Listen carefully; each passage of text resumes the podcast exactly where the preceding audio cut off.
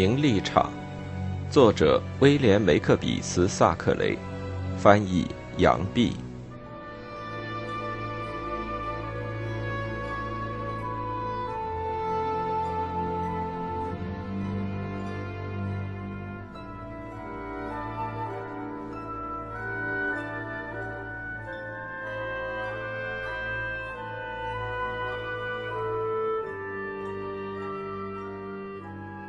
第五十六章，乔杰成了扩大少。乔治·奥斯本如今在他祖父勒塞尔广场的公馆里面地位十分稳固。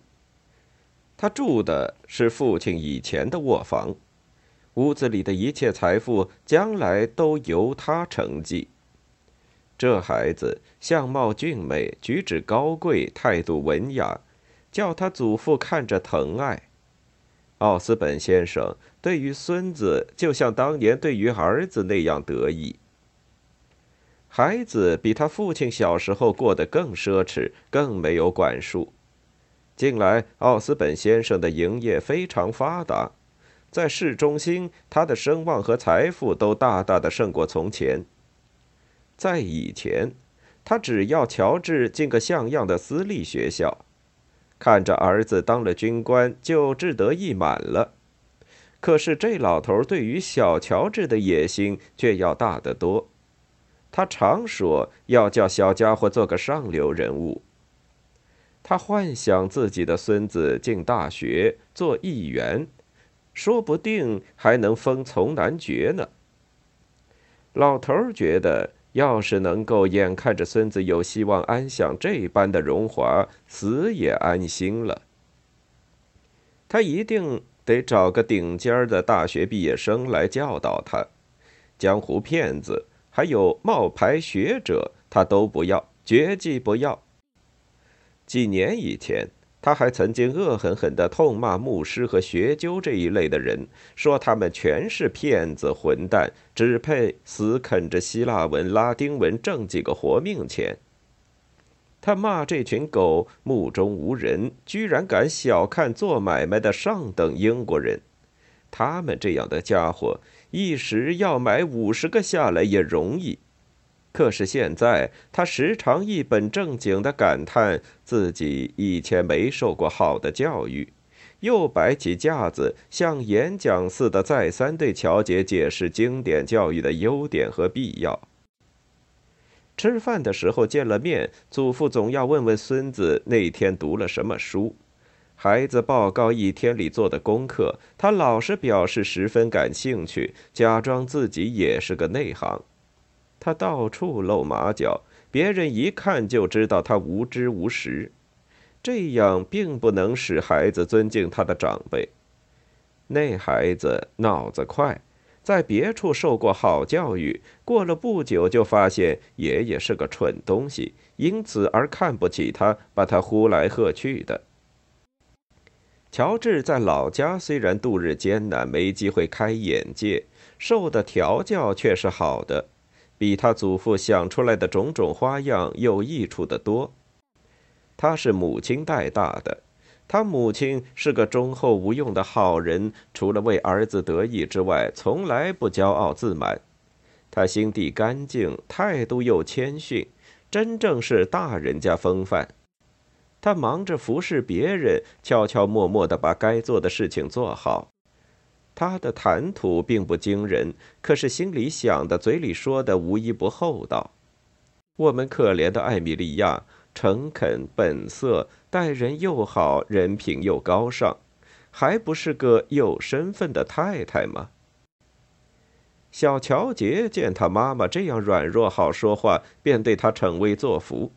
后来他跟着祖父过活，觉得那老头底子里愚蠢粗俗，又爱摆架子。哪里有他母亲那份秀气和淳朴，所以对他也做起威服来。即便他做了东宫的太子，受的教育也不能叫他更加目中无人。他的母亲在家里牵心挂肚的惦记着他，我看呢，他白天是一日想到晚，到晚上一个人凄凄惶惶的，说不定一想又是大半夜。这位小爷离开了母亲倒并不难过，因为祖父这边有各种消遣解闷的新鲜玩意儿。小孩上学以前哭哭啼啼，多半是害怕学校里有好多不乐意的事，很少为舍不得家里的人伤心个没完。朋友们，兄弟们。如果你们回想到小时候看见一块姜汁面包就擦干了眼泪，拿到一个梅子饼就忘了跟妈妈姐姐分别的苦痛，你们也就不会自以为清高了。乔治·奥斯本少爷的日子过得穷奢极欲，凡是他那又有钱又阔绰的爷爷认为他该有的享受，没少了一件。奥斯本先生吩咐马车夫给他挑一匹最漂亮的小马，不必计较费用。于是乔治就开始学骑马了。他先在骑马学校里上课，练习不用马蹬骑马和跳篱笆。学会了之后，马夫就领着他到新街、到亲王公园，最后又到海德公园去显本领。他全副配备，骑在马上在海德公园兜圈子。马夫马丁在后面跟着。奥斯本老头如今在市中心的营业，有一部分已经脱手交给手下人去办，自己比较空闲，时常和奥斯本小姐坐着马车到这种时髦地方去兜风。他每回瞧着乔杰浑身阔大少的气派，踩住马蹬拍马迎上来的时候，便用手管推推孩子的姑妈说。你瞧呀，啊，瞧，奥小姐。马夫对着车子行礼，车上的听差又向乔治少爷行礼。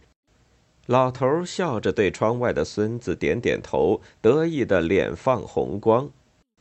乔杰另外一个姑妈弗莱特利克·白洛克太太是每天到原厂来兜风的，马具上和车身上都画着他家的文章，是一头头金色的公牛。车里面坐着三个清白脸皮的小姑娘，戴着蝴蝶结，插着鸟毛，瞪着眼在窗口呆呆的看。白洛克太太看见这一步高升的小子骑在马上跑过去，头上歪戴着帽子，一只手挂在身边，尊贵的像个大爷，不由得狠狠毒毒的对他瞅了几眼。乔治少爷虽然还不到十一岁。穿的可是定做的骑马裤，底下有皮带子绕过鞋底扣住，脚上的靴子也十分精致，打扮的活像个成年人。他有镀金的马刺、金头的马鞭，领巾上还别着别针。他的羊皮小手套是港特一街上兰姆家铺子里最上等的出品。他的母亲本来也给他备了两条领巾，还为他缝了几件衬衫，特特的滚了边。可是萨摩尔回家看望妈妈的时候，里面都换了讲究的细麻纱衬衫，上面还钉了宝石小扣子。他预备的一份东西太寒碜，给撂在了一边。大概奥斯本小姐已经把他们赏给了马夫的儿子。艾米莉亚看见儿子换了穿戴，竭力叫自己觉得快活。反正孩子这样漂亮，她瞧着倒是真心的得意高兴。他曾经花了一先令替他画过一个侧影，把他傍着另外一张画像挂在床头的墙上。有一天，孩子按时来探望妈妈。他骑了马，在白朗普顿的小街上跑，引得那些住在街上的人都像平常一样凑到窗口来看他，羡慕他穿的、使的都那么讲究。他满面得瑟，急急地把手伸到大衣口袋里。这件大衣是白色的，非常漂亮，上身还有小披肩和丝绒领子。他把手伸到口袋里，掏出一只红皮小盒子，递给母亲。他说。妈妈，这是我出钱自己买来的，我想你一定喜欢这东西。艾米莉亚开了盒子，高起来，抱着孩子，不知怎么疼他才好，一遍又一遍的吻着。盒子里是他自己的肖像，画的很好看。可是寡妇当然觉得他还赶不上本人一半那么俊。他的祖父偶然在沙布萨坡顿一家橱窗里看见陈列着的肖像，觉得很合意，就要那画家给乔杰画一张。乔杰有的是钱，想着还要一张小的，就去问画师要多少钱，说是他想自己出钱画一张送给母亲。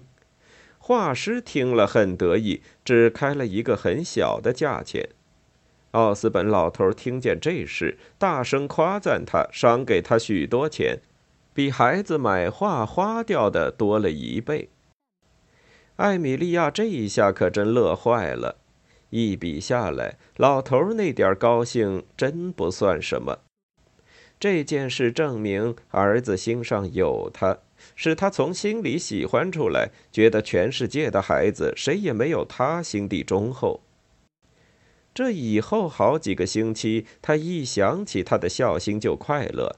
枕头底下压着他的肖像，他也睡得香甜些。他一遍遍地吻着他，对着他淌眼泪，瞧着他祷告。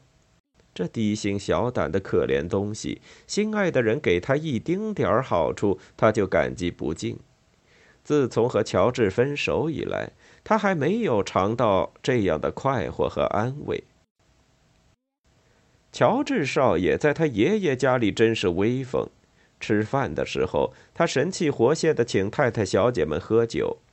他的老爷爷看着他喝香槟酒的样子十分得意，他高兴的脸上红里带紫，拿手管推推邻座的人说道：“哼，瞧瞧这样啊，哼，这样的小家伙真是少有。哦，天哪，天哪！”过不了多久，他就要梳妆盒子和刮胡子的剃刀了啊！哼，瞧着吧。可惜乔治的这些把戏只有奥斯本先生欣赏，他的朋友们却不大喜欢。考芬法官的话讲到一半，给乔治打断，以至于说的故事一点儿也不精彩，心上很不高兴。福该上校瞧着小孩子喝得半醉，也并不觉得有趣。他的手拐撞翻了酒杯，把一杯葡萄酒都洒在了托菲中士太太的黄软缎袍子上面。事后还在旁边打哈哈，托菲太太也不会因此感激他。他的第三个儿子比乔杰还大一岁，在以林学校铁路勒斯博士那里念书。偶然回家，一到勒塞尔广场就挨了乔治一顿好打。这件事虽然叫奥斯本老头高兴非凡，却不能使托菲太太对孩子有什么好感。为了这件事，乔治的祖父特地赏给他两基尼，并且说，如果他能够照样痛打年龄比他大、身量比他高的孩子，他还会得到重赏。老头究竟认为打架有什么好处，我们很难说。他恍惚觉得，男孩子多打打架，以后做人就经得起风霜，学得蛮横霸道，也是一件有用的本领。不知多少年来，英国孩子就受到这样的教育，孩子们中间流行种种坏习气，像欺侮弱小了，待人残暴了，不讲公道了。然而，为这些恶习气辩护的，甚至于称扬他们的，何止千万？乔治打败了托菲少爷，又受到爷爷赞赏，十分得意。当然，还想多制服几个人。有一天，他穿了一套花哨透顶的新衣服，神气活现的在圣潘克拉斯附近散步。一个面包店里的学徒说了几句尖酸的话，讥笑他的打扮。尊贵的小爷登时发起脾气来，拉下上身的漂亮外套递给他的朋友。这位朋友就是托德少爷，住在勒塞尔广场的大可兰街，是奥斯本股份公司里一个小股东的儿子。他拉下外套递给朋友，准备把面包店学徒痛打一顿。无奈这一回情势不利，乔杰反叫那学徒给打了。他回家的当儿真是可怜，一只眼睛给打青了，漂亮的衬衫皱边上洒满了斑斑点点的血迹，全是他自己的小鼻子里流下来的。他告诉祖父说，他刚和一个大力士交过手。后来在白朗普顿，他也说起这次打架的情形，讲了一大篇很不可靠的话，把他可怜的母亲吓得心惊胆战。住在勒塞尔广场可兰街的小托德是乔治少爷的好朋友，非常崇拜他。他们两人都喜欢画戏台上常见的角色，都爱吃太妃糖和覆盆子甜饼。冬天没有风雪的日子，他们一块在亲王公园和海德公园的曲池上溜冰。奥斯本因为他们爱看戏，特地命令乔治少爷的贴身佣人罗生带他们去。三个人一起坐在后厅里，舒服的了不得。这位先生陪着两个孩子，把伦敦城里的大戏院都逛遍了，从鲁特瑞到萨特拉威尔斯，戏子的名字他们也统统知道。不但如此，他们自己也常常演戏给托德家里的人和他们的小朋友看。他们有硬纸板搭成的戏台，还有惠斯托有名的演员们帮忙。他们的听差罗生做人很大方，只要手里有钱，看完戏之后，往往请两位少爷吃牡蛎，还请他们喝甜酒，仿佛是人家临睡之前喝一杯的样子。当然，乔治小少爷感激罗生带头寻欢作乐。他自己使钱又散漫，罗生得的好处也不会少。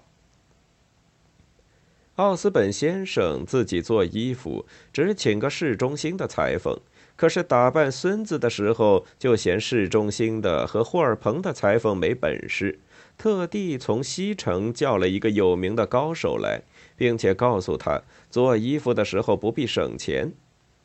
冈特一街的乌尔西先生奉了奥斯本先生的命令，挖空心思给孩子做了许多式样花俏的裤子、背心、上衣。就算整个学校里全是花花公子，这些衣服也够他们穿的了。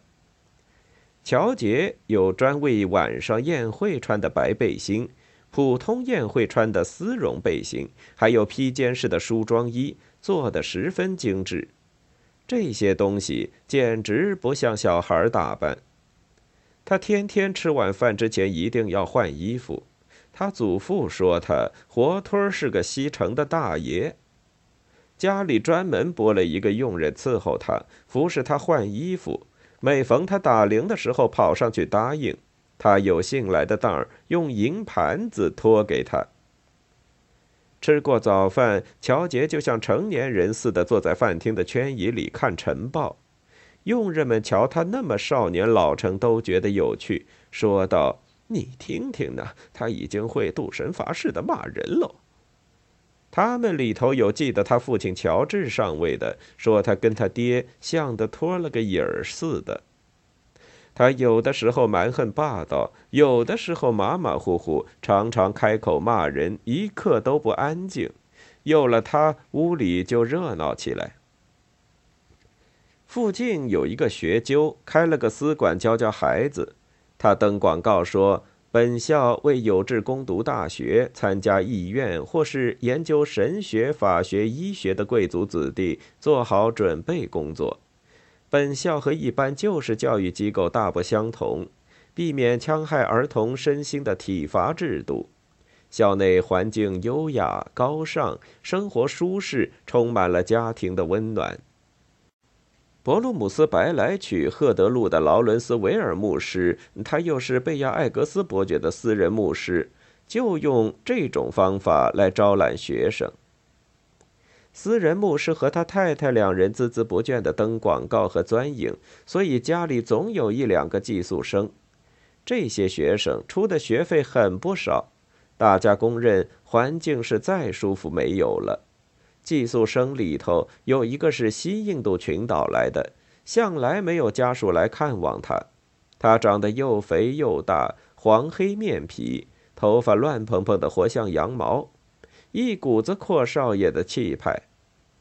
还有一个粗粗笨笨的大孩子，已经二十三岁了。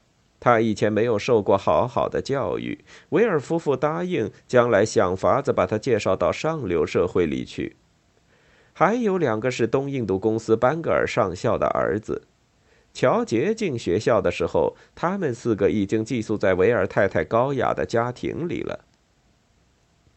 乔杰和其他十几个孩子一样是走读生。早上，罗生先生陪着他上学，如果天气好，到下午就骑着马回家，后面有马夫跟着。学校里传说他的祖父阔得不得了。维尔牧师时常亲自对乔治恭维他爷爷有钱。他时常教诲乔治说：“他是注定要做大人物的，应该从小准备起来，小时尽情受教，长大后才能办大事。”他说：“将来指挥下属的人，现在必须先遵守规则。”因此，他请求乔治不要带太妃糖到学校里来，免得把那两个班格尔少爷吃得害病。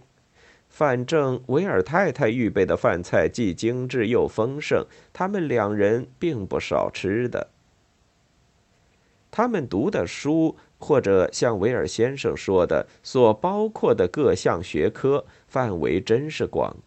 凡是有名儿的科学，在赫德路读书的学生都可以学到一些。维尔牧师有一架太阳系仪，一架小型发电机，一个露露，一个剧场，呃，就在洗衣房里，一套化学仪器，还有一个图书馆。据他说，里面包括各国古今第一流作家的作品。他带着学生们到大英博物馆参观陈列着的古物和自然科学的标本，一面替他们讲解，引得旁人都围上来听。所有伯鲁姆斯白来去的人都知道他的学问十分渊博，非常佩服他。只要他开口说话，他差不多也总在开口说话，用的总是最深奥、最文雅的字眼。因为他很有见识，知道那些响亮动听、搁在嘴里有斤两的字眼是不费钱的，跟最平凡、最没有气魄的字眼一样便宜。他在学校里就用这种口气对乔治说话。昨天晚上，我和毕友鲍尔德斯博士畅论科学。呃，毕友鲍尔德斯博士是一位名副其实的考古学家，先生们，他是一位名副其实的呃考古学家。从博士家里出来，我路过勒塞尔广场。发现令祖大人的富丽堂皇的府邸中灯烛辉煌，似乎正在进行宴乐。据我推测，奥斯本先生昨晚大宴贵宾了。呃，想来我没有猜错吧？小乔杰很幽默，常常当着维尔先生的面模仿他。他胆子又大，学的又像，回答说。您的猜测甚为准确，啊，既然如此，呃，先生们，有光荣参加奥斯本先生宴会的宾客，绝计不会对于菜肴有所不满，呃，这是我敢打赌的。呃，我本人也承蒙奥斯本先生屡次相请。真的，我想起来了，奥斯本，今天早上你没有准时到校，而且这种过失你犯过不止一次了。啊，我刚才说起，承蒙奥斯本先生不弃，尊我为座上客。呃，虽然我以前也曾和国内的大人物和贵族在一起吃喝。呃，我的好朋友，又是我的恩人，乔治贝亚艾格斯伯爵就是其中之一。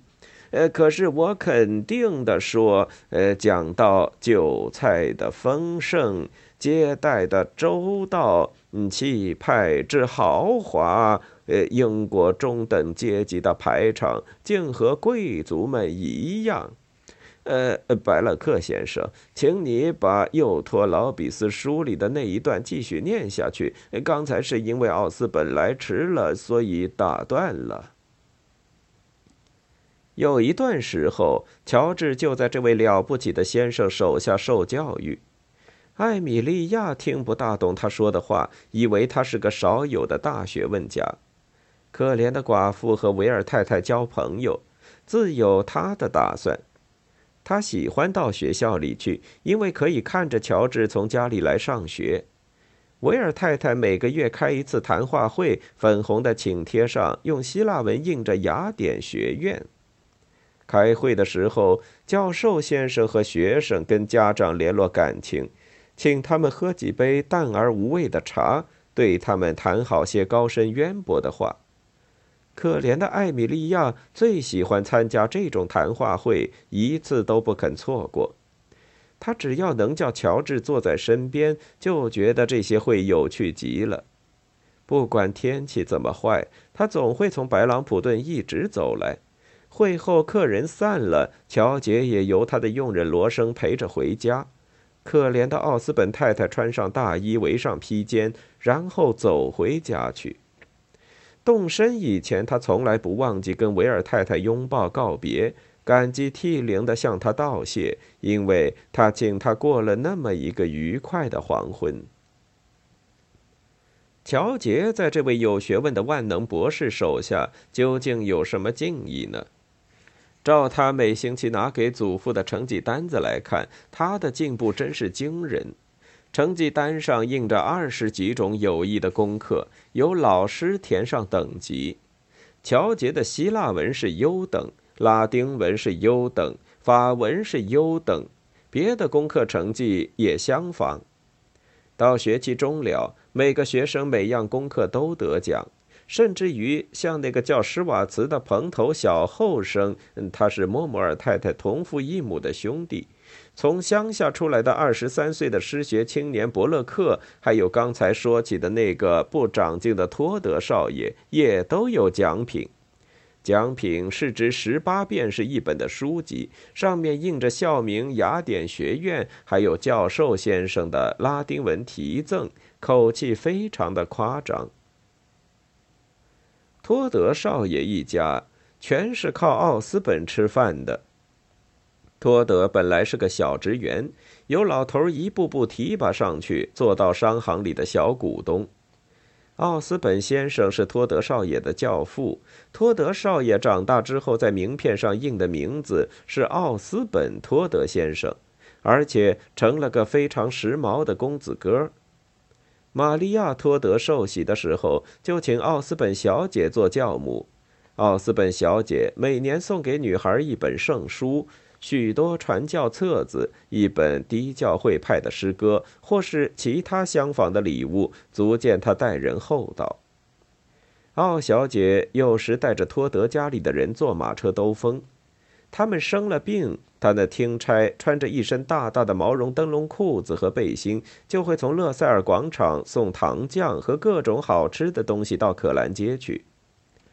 对于勒塞尔广场，可兰街战战兢兢，十分敬重。托德太太的手巧，会脚衬在羊腿旁边做装饰的纸花边，又会把红萝卜、白萝卜刻成花儿、鸭子等东西，做得很不错。每逢奥斯本家大请客，他就上广场帮忙，压根儿不敢希望坐到席面上去。要是有什么客人临时不能来，托德就给请来凑数。托德太太和玛利亚到晚上过来，轻轻地敲门溜进去。到奥斯本小姐带着女客到客厅休息的时候，他们已经等在那里。先生们上楼以前，他们娘儿就给太太小姐们弹个曲子，唱个歌解闷。可怜的玛利亚托德，可怜的女孩子。他在可兰街不知费了多少力气练习这些双人合奏的奏鸣曲，才赶到广场来当众表演。这样看来，乔杰竟是命中注定，和他接触的人都得服他使唤，亲戚、朋友、佣人，没一个不受他驱遣。说实话，他本人很喜欢这种环境。大多数人的心里也像他一样，乔杰爱做大爷，看来他天生就会做大爷。在勒塞尔广场，人人都怕奥斯本先生，而奥斯本先生就怕乔杰。这孩子风度翩翩，开口能谈书本子、谈学问，和他父亲长得又像，这种种使老爷爷十分的敬畏。这样一来，孩子当然更长了威风。小乔治的相貌、无意中说话的声音，往往使那老头呆呵呵的以为，在他面前的不是孙子，而是儿子。他从前对大乔治过分严厉，如今要补过赎罪，就一味的姑息孙子。别人瞧着他对乔治那么和软，都觉得诧异。他跟奥斯本小姐说话的当儿，仍旧是粗声大气，咒一声骂一声的。如果乔治吃早饭迟到，他就只笑笑就完了。乔治的姑妈奥斯本小姐是个形容枯槁的老小姐。她四十多年来日子过得全无生趣，而且一向受父亲作践，折磨得一点刚性也没有了。一个脾气倔强的男孩子要制服他，并不是难事。乔治不管要他什么东西，像壁橱里一罐罐的糖浆呀。画盒里面干裂的颜色呀，这盒颜色还是他跟着斯米先生学画的时候使的。当年他还不算老，他的红颜还没有消退呢。乔治不管要他什么，不问情由，伸手就拿。东西到手之后，他就把姑妈扔在一边不睬了。他也有几个朋友和知己。譬如那一位说空话和拍马屁的老师就是一个，另外还有个比他大的同学托德，也是成天的屈奉他、甘心挨他揍的家伙。亲爱的托德太太最喜欢叫他八岁的小女儿罗莎·贾米玛跟乔治一块儿玩，他常说这一对小人儿在一块儿真合适。当然，这话是不能当着广场那儿的人说的。痴心的妈妈心里暗想：将来的事儿嘛，谁说得定？他们俩不是正好一对儿吗？可怜巴巴的外公也得受这位小霸王的屈遣。乔治的衣服那么漂亮，骑马的时候还有马夫跟在后面伺候，不由得老头不尊敬他。乔治却瞧不起他外公。约翰·赛特利的老冤家奥斯本先生心肠最硬，背后不时对他讥笑谩骂，用的字眼又粗俗又下流。提起他的时候，总叫他老叫花子、卖煤老头、穷光蛋等等，那口气十分的恶毒不堪。小乔治时常听见这些话，怎么怪得他瞧不起那倒霉鬼呢？他住到爷爷家里几个月之后，赛特利太太死了。他活着的时候对外孙没有多大的感情，外孙也不高兴，表示伤心。他穿了一身簇新的丧服到母亲那里去送外婆的丧。那天他本来要去看一出盼望了好久的戏，为着要送丧，只得罢了，心里老大不高兴。老太太的病给艾米莉亚添了忙。说不定也保全了她。女人受的苦，男人是不了解的。好多女人天天得忍气吞声的受折磨。如果我们担当了其中的百分之一，只怕已经要发疯了。他们不断的做苦工，却得不到一点酬报。他们忠厚待人，只落得老是遭人作践。他们掏出心来服侍别人，不辞劳苦，也不怕麻烦，结果连一句好话也换不着。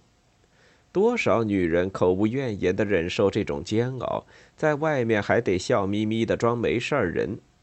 他们死心塌地的做奴隶，硬不起心肠来反抗，还不得不顾面子。艾米莉亚的母亲先是成天坐在椅子里，后来就上了床下不来了。奥斯本太太老是守在病床旁边伺候，难得溜出去看看乔治。虽然他并没有多少机会去探望儿子，老太太心上还是不高兴。日子过得宽裕的时候，她原是个好心肠、好脾气、笑脸迎人的母亲，不幸后来贫病交逼，才变出这个倔丧的性子来。不管他怎么生病，怎么和女儿疏远，艾米莉亚始终孝顺他。